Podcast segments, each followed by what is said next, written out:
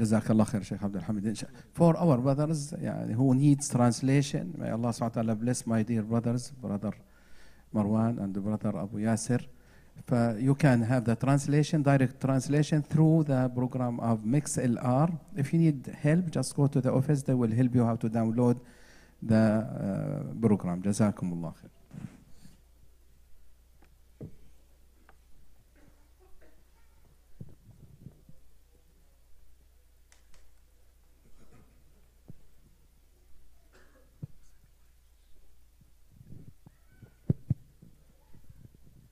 السلام عليكم ورحمة الله وبركاته.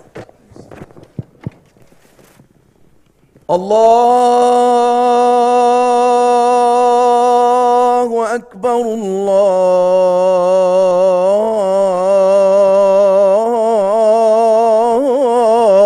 الله أكبر.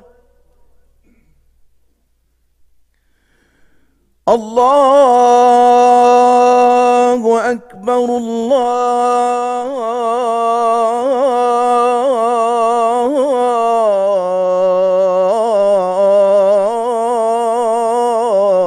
الله أكبر.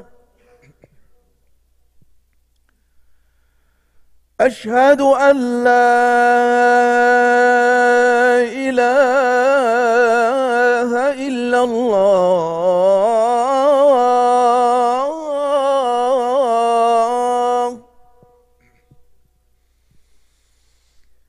أشهد أن لا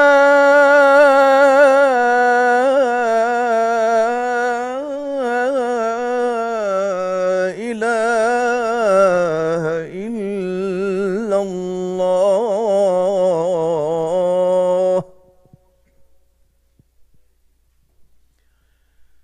أشهد أن محمد رسول الله.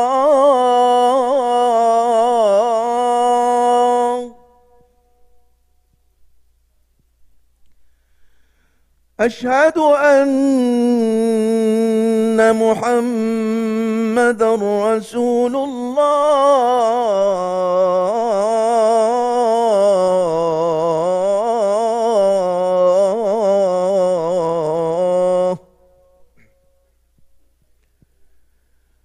حي على الصلاة.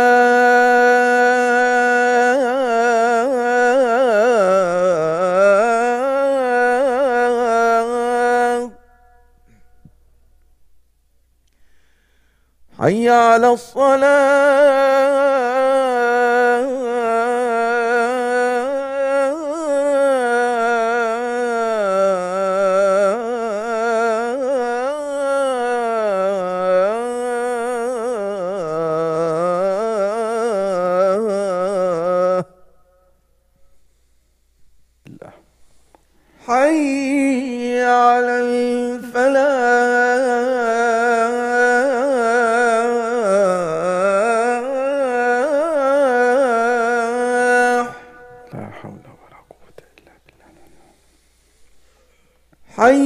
على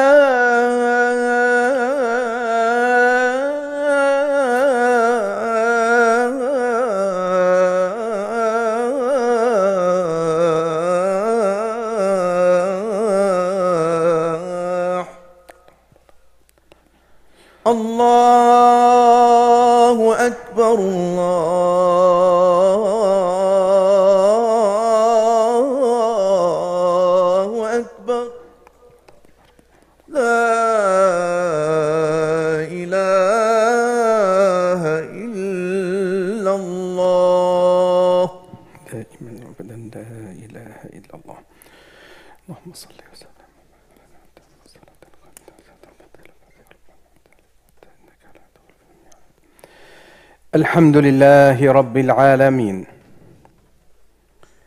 الحمد لله على كل حال.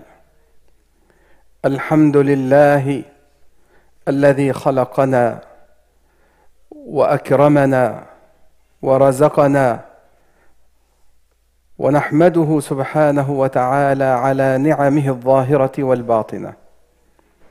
فلك الحمد يا ربنا حتى ترضى ولك الحمد ما رضيت.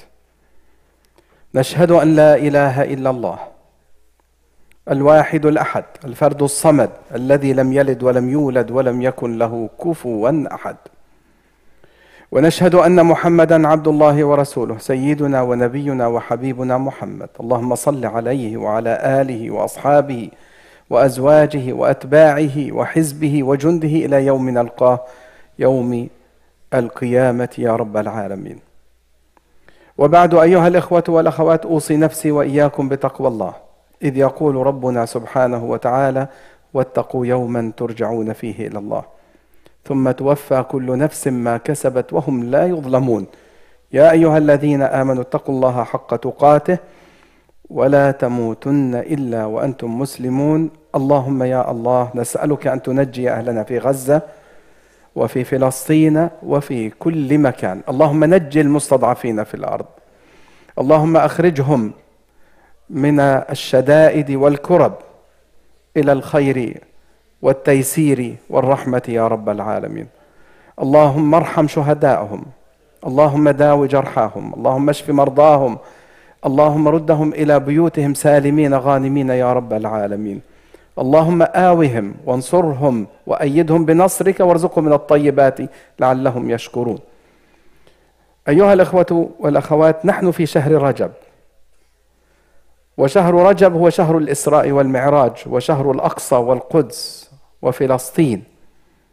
هكذا اتفقنا فيما مضى من السنوات أن نجعل شهر رجب شهر الأقصى والقدس ففيه الإسراء والمعراج. فيه الإسراء والمعراج على الراجح أنه في السابع والعشرين من شهر رجب وهكذا المسلمون يحتفلون في هذا اليوم المبارك ليتذكروا معجزة من معجزات رسول الله صلى الله عليه وسلم ومقاما من أعلى وأعظم المقامات لرسولنا الكريم صلى الله عليه وسلم.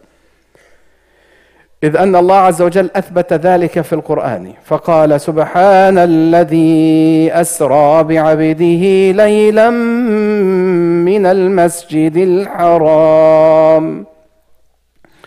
من المسجد الحرام إلى المسجد الأقصى الذي باركنا حوله. الذي باركنا حوله لنريه من آياتنا إنه هو السميع البصير. ثم ذكر الله عز وجل المعراج في سورة النجم فقال سبحانه وتعالى والنجم إذا هوى ما ضل صاحبكم وما غوى وما ينطق عن الهوى إن هو إلا وحي يوحى.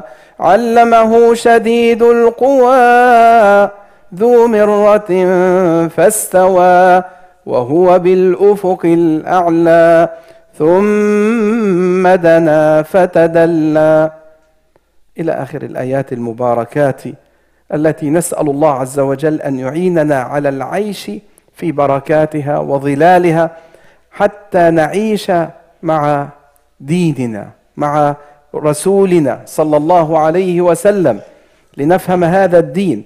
فما ذكر شيء في كتاب الله عز وجل إلا ومن ورائه رسالات وآيات بينات لنريه من آياتنا الكبرى ليتعلم المسلمون وليعرف المسلمون فضل هذا المسجد المسجد الأقصى والأرض المباركة التي حوله.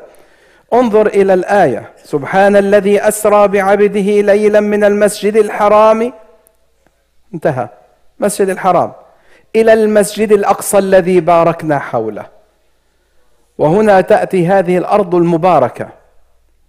لتكون عنوانا عنوانا عظيما في هذه الأمة. فالنبي صلى الله عليه وسلم يقول لنا أهل بيت المقدس مرابطون إلى يوم القيامة. أهل بيت المقدس مرابطون إلى يوم القيامة بسبب بركتها وبسبب أقصاها فأهلها في رباط. وهنا نقف مع هذا الأمر وخاصة في وقتنا الحاضر.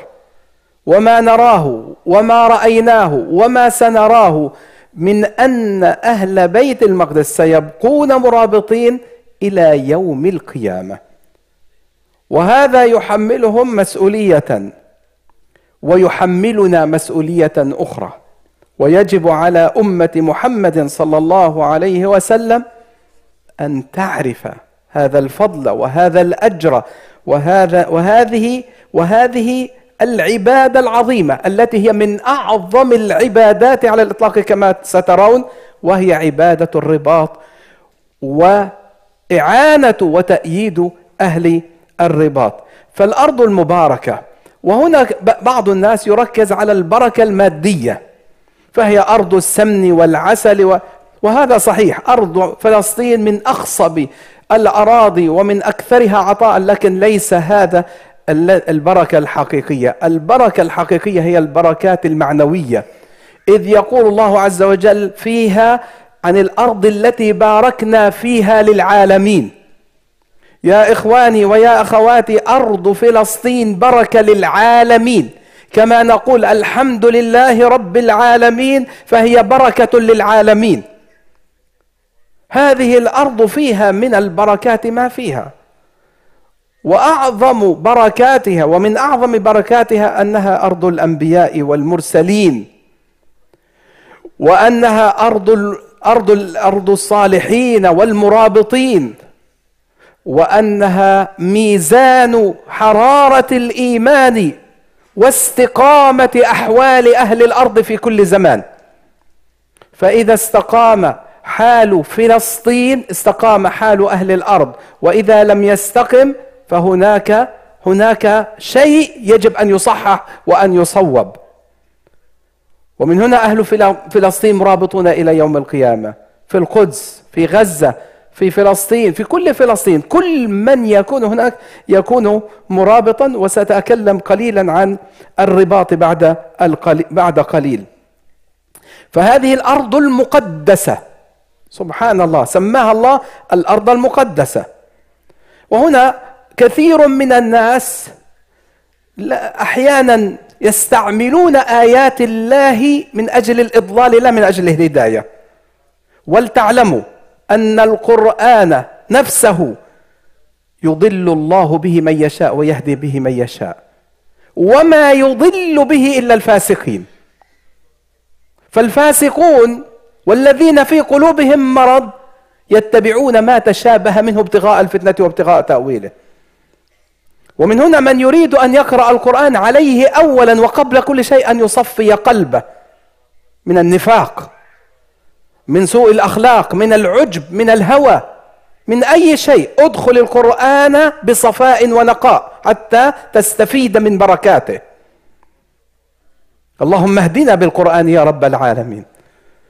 فالقرآن أيها الإخوة ربنا عز وجل يقول فيه على لسان موسى عليه السلام لما قال لهم ادخلوا الأرض المقدسة التي كتب الله لكم ولا ترتدوا على أدباركم فتنقلبوا خاسرين. فيأتي بعض جهلة الناس ويقول انظر الله كتبها لهم. الله بيقول كتبها لهم. إذا هي لهم. ووالله سمعتها من بعض من في قلوبهم مرض في على الشاشات والتلفزيونات وسمعتم وهنا أيها الإخوة أول شيء. قبل أن نتكلم عن كتب الله لكم أول شيء هذه الأرض أول من سكنها هم الكنعانيون قبل خمسة آلاف سنة. والذي بنى القدس المدينة الذي بناها أور سالم بناها الملكي صادق وهو من ملوك الكنعانيين وهو الذي استقبل إبراهيم عليه السلام أو كانت مبنية من زمن اليابوسيين ثم جاء وكان الملك رجلا عادلا موحدا مؤمنا. ولما جاء استقبل إبراهيم عليه السلام كان الكنعاني موحدا مؤمنا فباركه إبراهيم عليه السلام. و واستقبله في بيت المقدس. لأن في الكنعاني في تلك المرحلة كانوا موحدين أو بعضهم. ثم بعد ذلك أيها الإخوة هذه الأرض هذه الأرض الله سبحانه وتعالى عندما يأمر رسولا أو نبيا من الأنبياء يجب طاعته ويجب نصرته في زمانه. فموسى يجب نصرته في زمانه. فلو كنت في زمن موسى لكنت تابعا من أتباع موسى. أليس كذلك؟ لأن الله أخذ الميثاق. وإذ أخذ الله ميثاق النبيين لما آتيتكم من كتاب وحكمة. ثم جاءكم رسول مصدق لما معكم لتؤمنن به ولتنصرنه. فلو كان موسى حيا حيا وكنت في زمانه لاتبعته. فلما أرسل محمد صلى الله عليه وسلم وجب على من في زمان محمد أن يتبع محمدا. وفي يوم من الأيام سيدنا عمر رضي الله عنه كان يمسك صفحات من التوراة. قال ما هذه يا عمر؟ قال هذه صفحات من التوراة أقرأها. قال يا عمر والله لو كان موسى حيا بين أظهركم ما وسعه إلا أن يتبعني. والله لو كان موسى في زمن محمد لكان من أتباع محمد صلى الله عليه وسلم. لأن الرسول الذي يرسل في زمان يجب على كل أحد أن يتبعه. لو كان موسى حيا لما وسعه إلا أن يتبعني. فنحن أمة محمد نؤمن بكل الأنبياء والرسل. ونؤمن برسالة الأنبياء. نؤمن برسالة موسى وعيسى وإبراهيم ومحمد صلى الله عليه وسلم ويعقوب وإسحاق. قولوا آمنا بالله وما أنزل إلينا وما أنزل إلى إبراهيم وإسماعيل وإسحاق ويعقوب والأسباط وما أوتي موسى. هذه رسالة محمد هذه رسالة القرآن. وهذه رسالة فلسطين والأقصى والقدس. ولذلك لما حصل الإسراء والمعراج جمع الله الأنبياء لرسول الله صلى الله عليه وسلم فصلى بهم إماما في المسجد الأقصى إعلانا بأنه إمام الأنبياء وأنه خاتمهم وأن كل أهل الأرض عليهم أن يتبعوا هذا النبي وأن يؤمنوا بهذا النبي وأن ينصروا هذا النبي. وكانت هذه الرسالة لليهود والنصارى ولغيرهم. فآمن منهم من آمن ولم يؤمن من لم يؤمن. وهذا أدى إلى نوع من الصراع الصراع الذي نعيشه حتى يومنا هذا. هذا الصراع الذي قال فيه ربنا عز وجل ولا يزيدن كثيرا منهم ما أنزل إليك من ربك طغيانا وكفرا. فلا تأس على القوم الفاسقين. إذا سيزيدهم طغيان والفسوق. وهنا بدأ صراع للأسف بين أصحاب أصحاب الرسالات التي جاءت من عند الله. يعني أولى الناس بالتوحد والاجتماع أهل الرسالات التي جاءت من عند الله. اليهود والنصارى أولى الناس مع المسلمين أن يكونوا وحدة وأن يكون هناك جوامع مشتركة تجمعهم. لكن الذي نراه للأسف منذ ذلك الوقت بدأ صراع. صحيح أن الإسلام استوعب اليهود والنصارى واستوعب الكنائس والمعابد وحماها وحفظها وحفظها في بلاد المسلمين. حفظت كنيسة القيامة وكنيسة المهد وحفظ اليهود في أوقات عندما كانوا يظلمون كانوا يجدون ملجأ في بلاد المسلمين. لكن للأسف للأسف الأوروبيون ومنذ وقت بدأوا بالاستعمار وبدأوا بالحروب الصليبية التي بدأت بحملات انتهت بالحملة السابعة. وما زلنا نعيش نعيش بعضا من آثارها. وآخر هذه المراحل يوم دخل الإنبي القدس وقال انتهت اليوم الحروب الصليبية. ويوم دخل أحد قادة الاستعمار الفرنسي واعتقد إنه اسمه جورو إلى دمشق وركل برجله قبر سيدنا صلاح الدين الأيوبي رحمه الله وقال ها قد عدنا يا صلاح الدين. فللأسف بدلا من أن يجتمع الناس على رسالة الأنبياء جميعا والوحدة على الأخوة والأخلاق والعدالة لكل الناس إلا أن الأوروبيين للأسف حملوا العداوة والأحقاد والاستعمار والاحتلال لبلاد المسلمين. وها, وها نحن اليوم وغزة تقصف قصفت مساجدها أكثر من 330 مسجد هدم.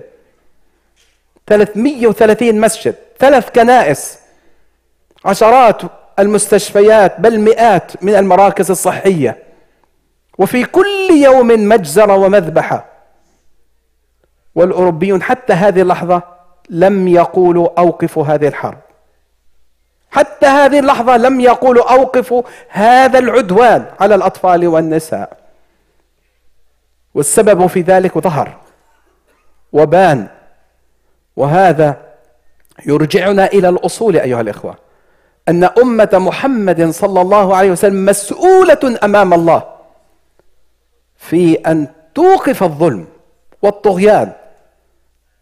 ورحم الله أبا الحسن الندوي لما قال ماذا خسر العالم بانحطاط المسلمين؟ تفرقنا وتشتتنا وتشرذمنا وواقع المسلمين جعل هناك اختلال في الموازين في الأرض. اختلال في الموازين. وما وما وصلنا إليه في هذه المرحلة علمنا علم اليقين أن أهم أهداف أوروبا والغرب أنه لا يريد أن تقوم قائمة للمسلمين في تلك الأماكن. لا في سوريا ولا في مصر ولا في السودان ولا في الأردن ولا في أي بلد. فإن أهم أهداف ما يريدون أنهم لا يريدون أن يتوحد المسلمون أو أن يجتمعوا. لماذا أيها الإخوة؟ نحن نقول أيها الإخوة المسلمون المسلمون واجبهم دينا واخلاقا أن يطبقوا العدالة لأهل الأرض جميعا. وأن وأن ينشروا الأمن والسلام في الأرض كلها. هذه وظيفة وهذه مقاصد الإسلام العظمى. الإسلام أيها الإخوة هو الذي يقول الناس سواسيه كاسنان المشط. الإسلام هو الذي يمنع العنصرية ضد الأسود وضد الأبيض وضد القوي أو الضعيف أو الغني أو الفقير. فالناس كلهم سواسية في نظر الإسلام. الإسلام أيها الإخوة هو الذي يعتبر كل الناس إخوة. الناس كلهم لآدم وآدم من تراب. الإسلام الذي يريد من البشرية كلها أن تعمل لإغاثة الفقير وإطعام الجائع وإيقاف الظالم وإن طائفتان من المؤمنين اقتتلوا فأصلحوا بينهما. فإن بغت إحداهما على الأخرى فقاتلوا التي تبغي حتى تفيء إلى أمر الله. هكذا تعلمنا أن نقف ضد الظالم ولو كان أخا أو أبا أو قريبا. يا أيها الذين آمنوا كونوا قوامين بالقسط شهداء لله ولو على أنفسكم أو الوالدين والأقربين. ونحن نقول أيها الإخوة خذوا القرآن خذوا القرآن واقرؤوه وتعالوا جميعا نحتكم إليه فأسوي نفسي وإياكم فيه. هذا القرآن كتاب نعطيه لكل إنسان ولا ولا نتحرج من شيء فيه كما قال الله عز وجل ألف لام ميم صاد. ذلك فلا يكن في صدرك حرج لتنذر به وذكر منير. لا يكن في صدرك حرج منه. ما في عندنا حرج من أي آية. اقرأوا القرآن. طب الآن انظر إلى التوراة والإنجيل. انظر إلى سفر أشعية. الذي لم يستحي نتنياهو أن يقول نحن نطبق نطبق سفر أشعية. ومحاربة العمالقة. ماذا يقول سفر أشعياء يقول إذا دخلتم قرية فلا تبقوا منها أحدا. اقتلوا الأطفال والرضع والنساء وكل شيء فإن الله قد فعل أعطاكم ذلك. هل الله هل أي دين هذا الذي يجيز قتل الأطفال والرضع؟ أي دين؟ هذا نعرضه للإنسانية اليوم. هذا نعرضه للبشر وأنا أطالب. أطالب الحاخامات والرابيات في الأرض أن يقولوا قولهم في هذا. لأن حاخام الجيش الإسرائيلي الذي قال إنه يجوز للجيش الإسرائيلي أن يغتصب النساء في الحرب. نحن نريد جوابا على هذا. ويجب على العالم أن يقول كلمته. ويجب على الغرب أن يقولوا كلمتهم. وهذا إن قالوه كلاما فقد رأيناه فعلا وهم يقتلون الأطفال المربعات السكنية بأكملها ينتهي الوجود فيها خلال ثواني من القتل والتقتيل والضرب أيها الإخوة والأخوات. هناك عندي قائمة بفتاوى الحاخامات التي هي فتاوى خطيرة وأنا أطالب كل رباي وكل حاخام من الناس في هذه البلاد خاصة أن يقولوا كلمتهم وأن لا يصمتوا أمام هذا. وإلا وإلا معنى ذلك هناك موافقة على هذا المنكر لأنه تصور لو أن إماما أو عالما من علماء المسلمين قال اقتلوا الأطفال والنساء ماذا سيكون حال أهل الأرض؟ أنا متأكد أول من أول من ينقضه ويرد عليه أهل الإسلام بالقرآن والسنة عن رسول الله صلى الله عليه وسلم. إذ قال رسول الله لا تقتلوا طفلا ولا وليدا ولا رضيعا ولا ولا ولا. هذا المنهج هو الذي جاء من عند الله. هذا المنهج الذي يجب أن يحتكم إليه الناس في القرن الواحد والعشرين والثاني والعشرين والثالث والعشرين. لكننا اليوم رأينا أن الغرب برمته.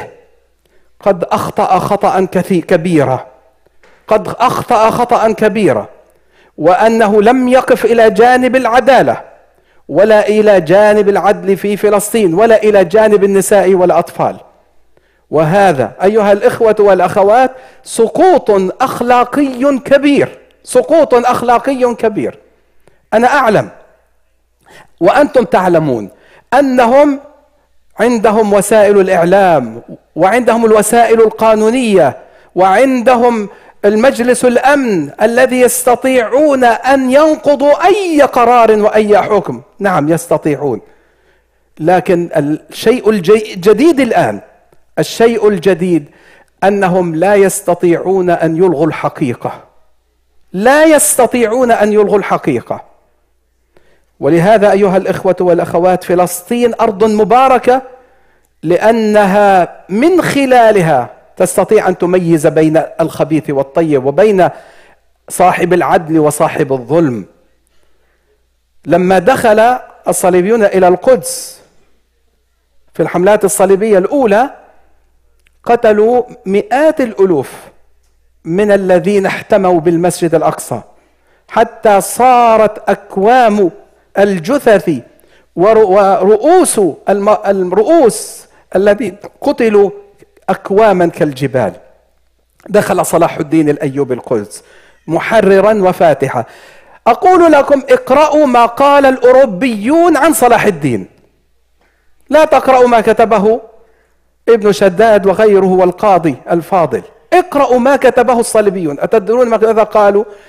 قالوا إنه الفارس النبيل الشجاع الذي لما دخل القدس لم يقتل واحدا من أهل القدس ممن كان فيها من الصليبيين وغيرهم.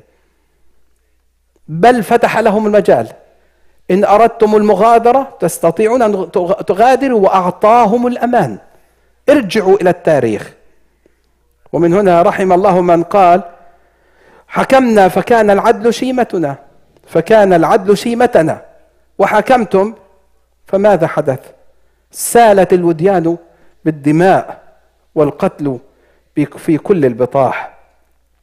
إخواني هذه الآن الرسول صلى الله عليه وسلم لأجل هذا حدثنا عن فضائل كثيرة جدا لبلاد الشام عموما وبيت المقدس خصوصا خصوصا. وكتب في ذلك كتب ومؤلفات كتب ومؤلفات. آه، خذ هذا الحديث. يقول صلى الله عليه وسلم طوبى للشام. قلنا لأي ذلك يا رسول الله؟ قال لأن ملائكة الرحمن باسطة أجنحتها أو باسطة أجنحتها عليها. ثم يقول الرسول صلى الله عليه وسلم في حديث يقول الإمام الهيثمي رجاله ثقات قال أهل الشام صفوة الله في أرضه وهنا أهل الشام فلسطين وما حولها بلاد الشام. صفوة الله في أرضه ينتقم الله بهم ممن يشاء من عباده وحرام على منافقيهم أن يظهروا على مؤمنهم ولا يموتوا المنافقين إلا هما وغما ومن هنا النفاق في بلاد الشام لا يطول. ويقول صلى الله عليه وسلم لما سئل يا رسول الله إذا صار هناك مشاكل وأمور فماذا فأين تدعونا وماذا تختار لنا؟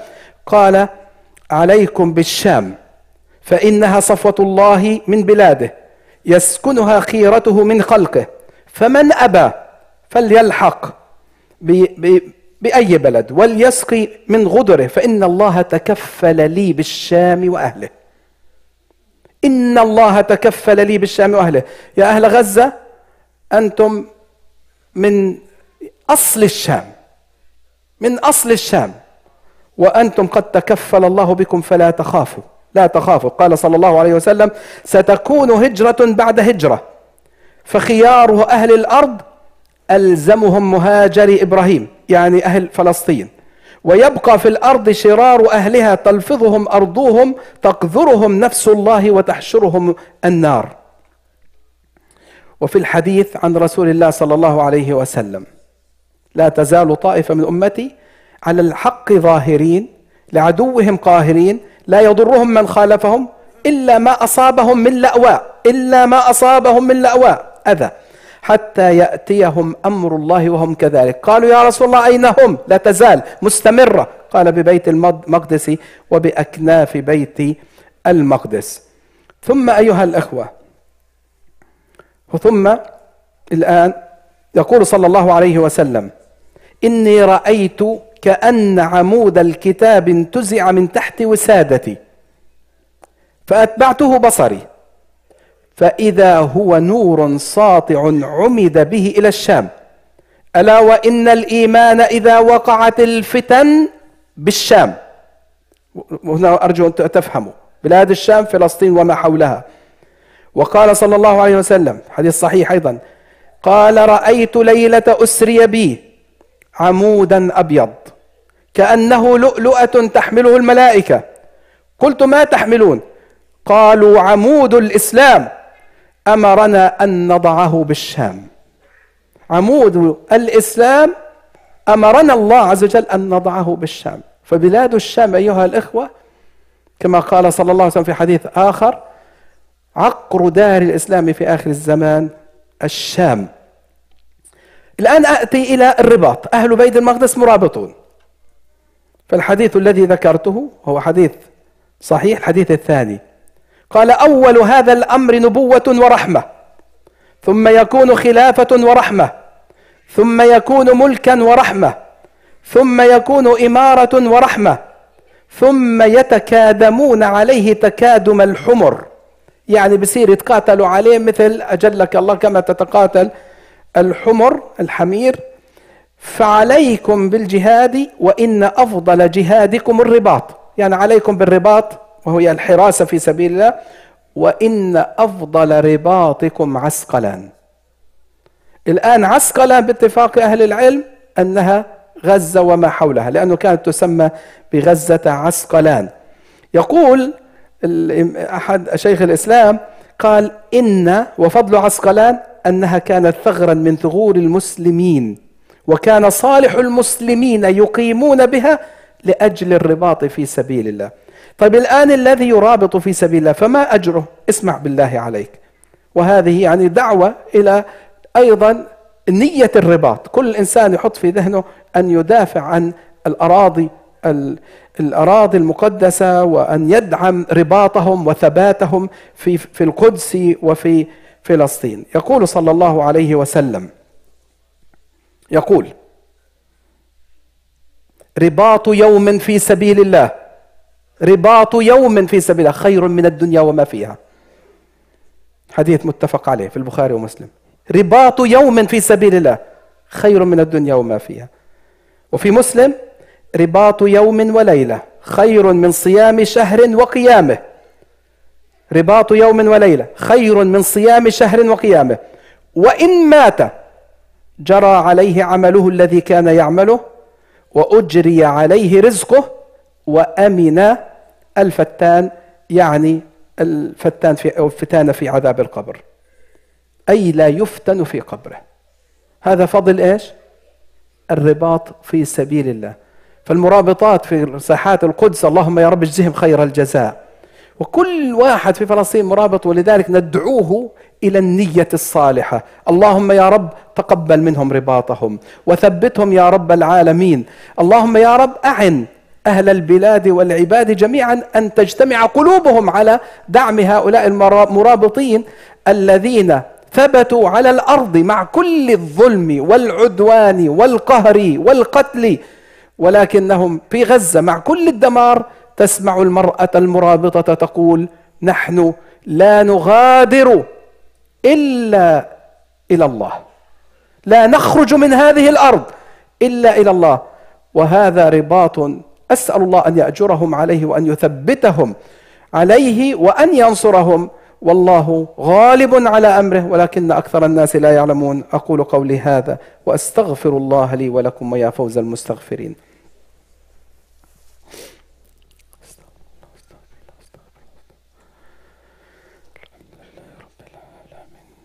الحمد لله نحمده نستعينه ونستغفره ونعوذ بالله من شرور أنفسنا وسيئات أعمالنا. من يهد الله فلا مضل له ومن يضلل فلن تجد له وليا مرشدا. الآن أختم بهذا الحديث. يقول صلى الله عليه وسلم أيضا في حديث صحيح كل ميت يختم على عمله إلا المرابط فإنه ينمو له عمله. إلى يوم القيامة ويؤمن من فتان القبر. يختم عمله إلا المرابط.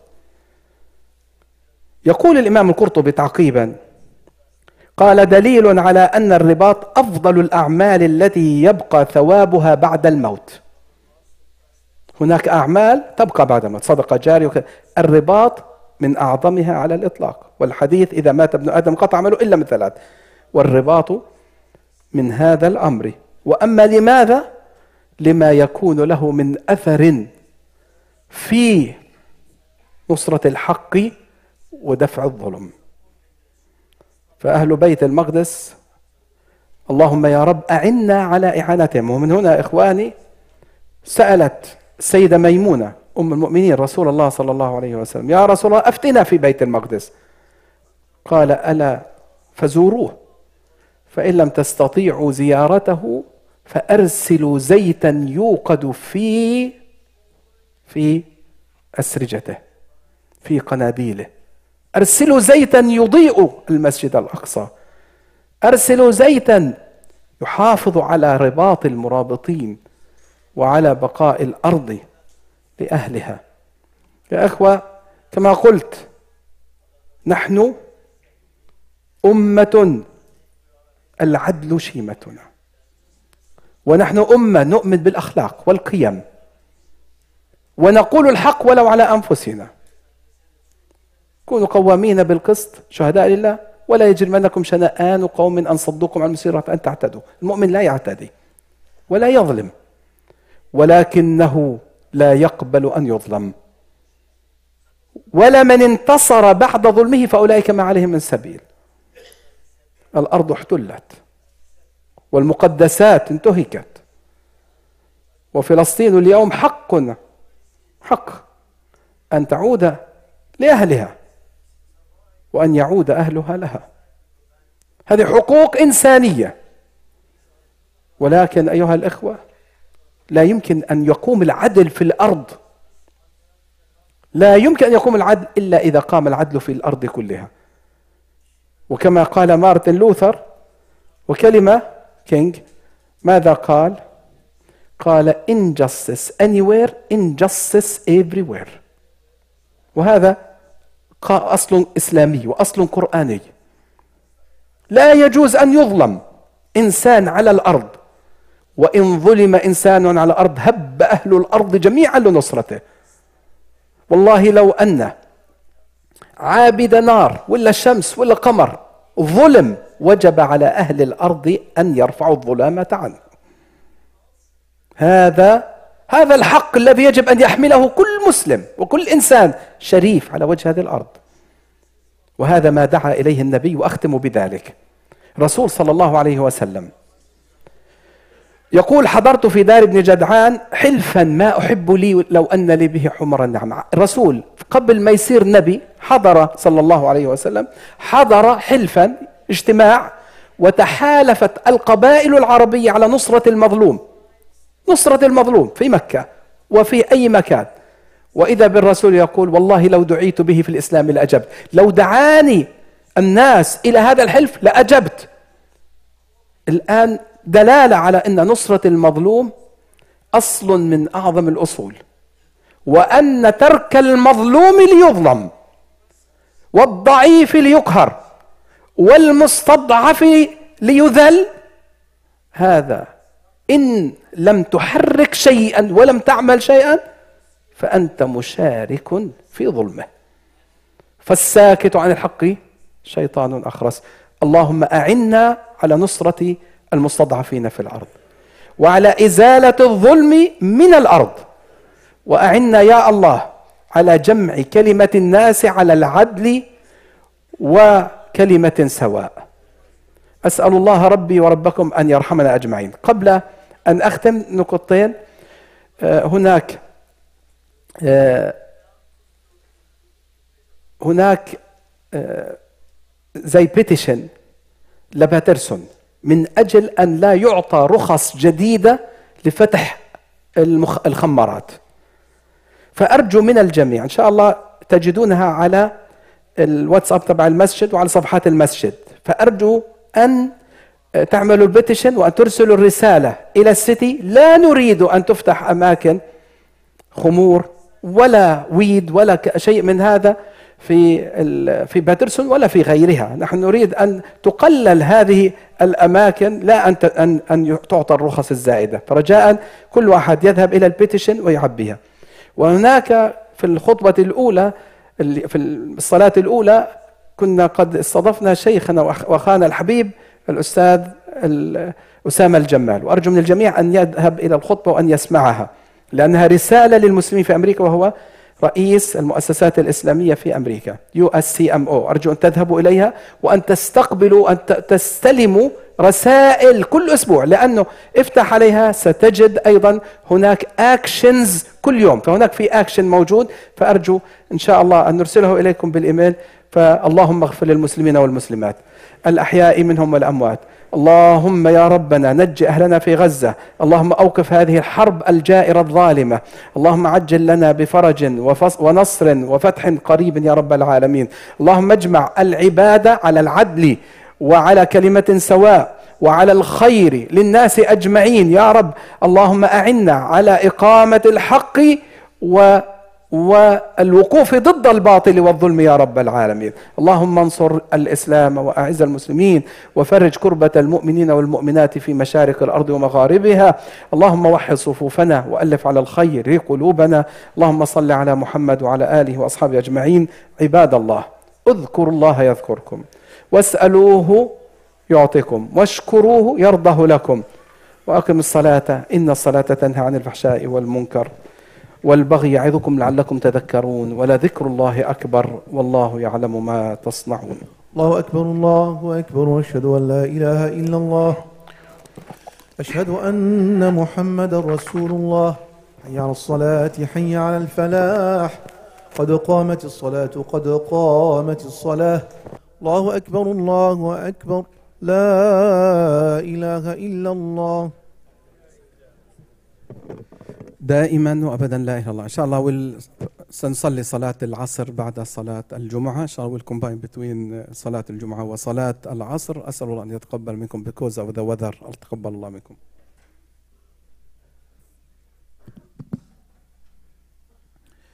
الله أكبر.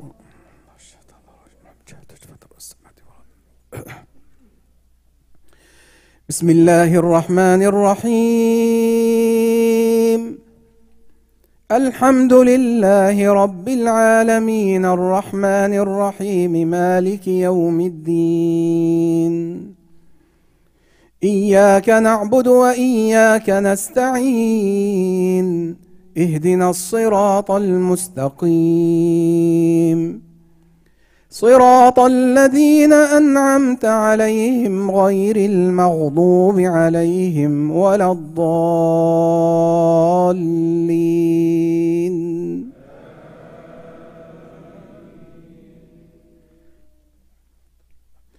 بسم الله الرحمن الرحيم.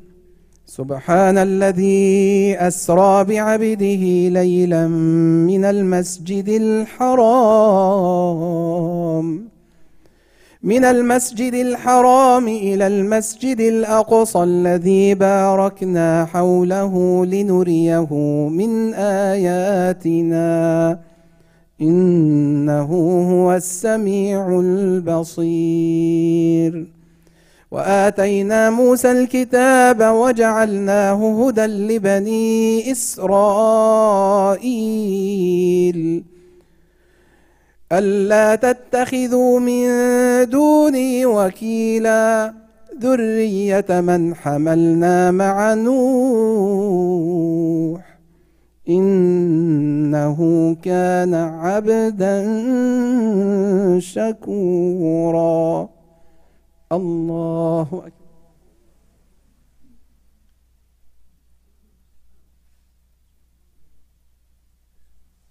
سمع الله لمن حمده.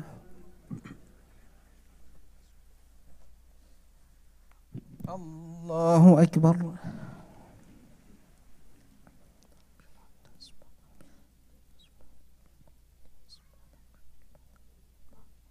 الله أكبر. الله أكبر.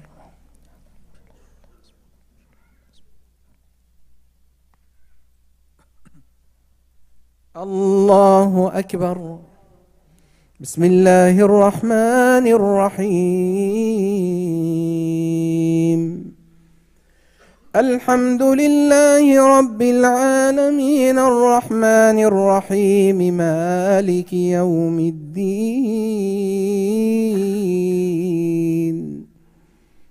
إياك نعبد وإياك نستعين.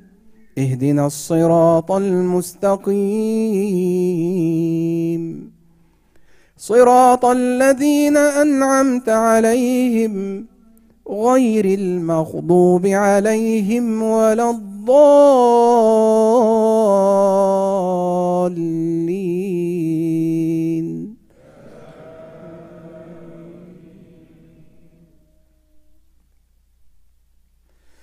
وقضينا إلى بني إسرائيل في الكتاب لتفسدن في الأرض مرتين.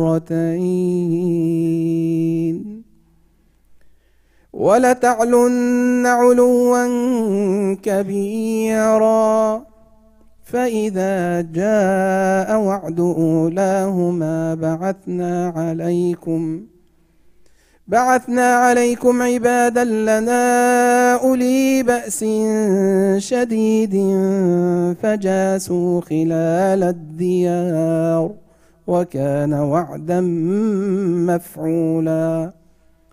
ثم رددنا لكم الكرة عليهم وأمددناكم بأموال وبنين وجعلناكم أكثر نفيرا إن أحسنتم أحسنتم لأنفسكم وإن أسأتم فلها فإذا جاء وعد الآخرة ليسوءوا وجوهكم وليدخلوا المسجد كما دخلوه أول مرة. وليدخلوا المسجد كما دخلوه أول مرة. وليتبروا ما علوا تتبيرا. الله أكبر.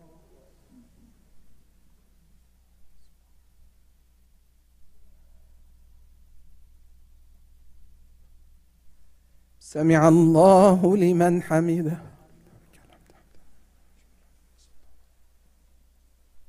الله أكبر.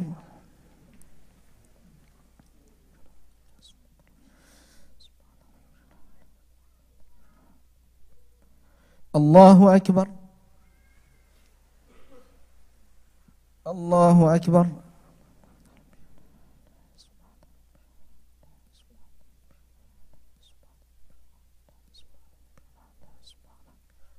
الله أكبر.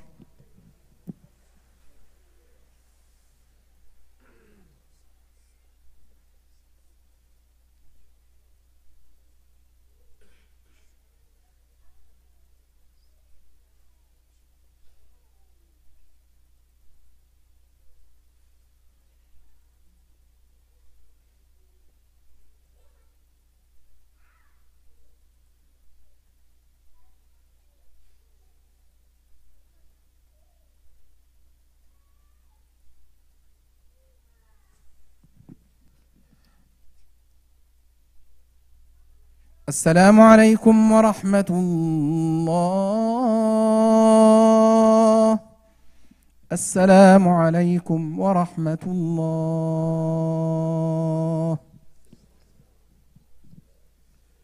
الله أكبر الله أكبر وأشهد أن لا إله إلا الله.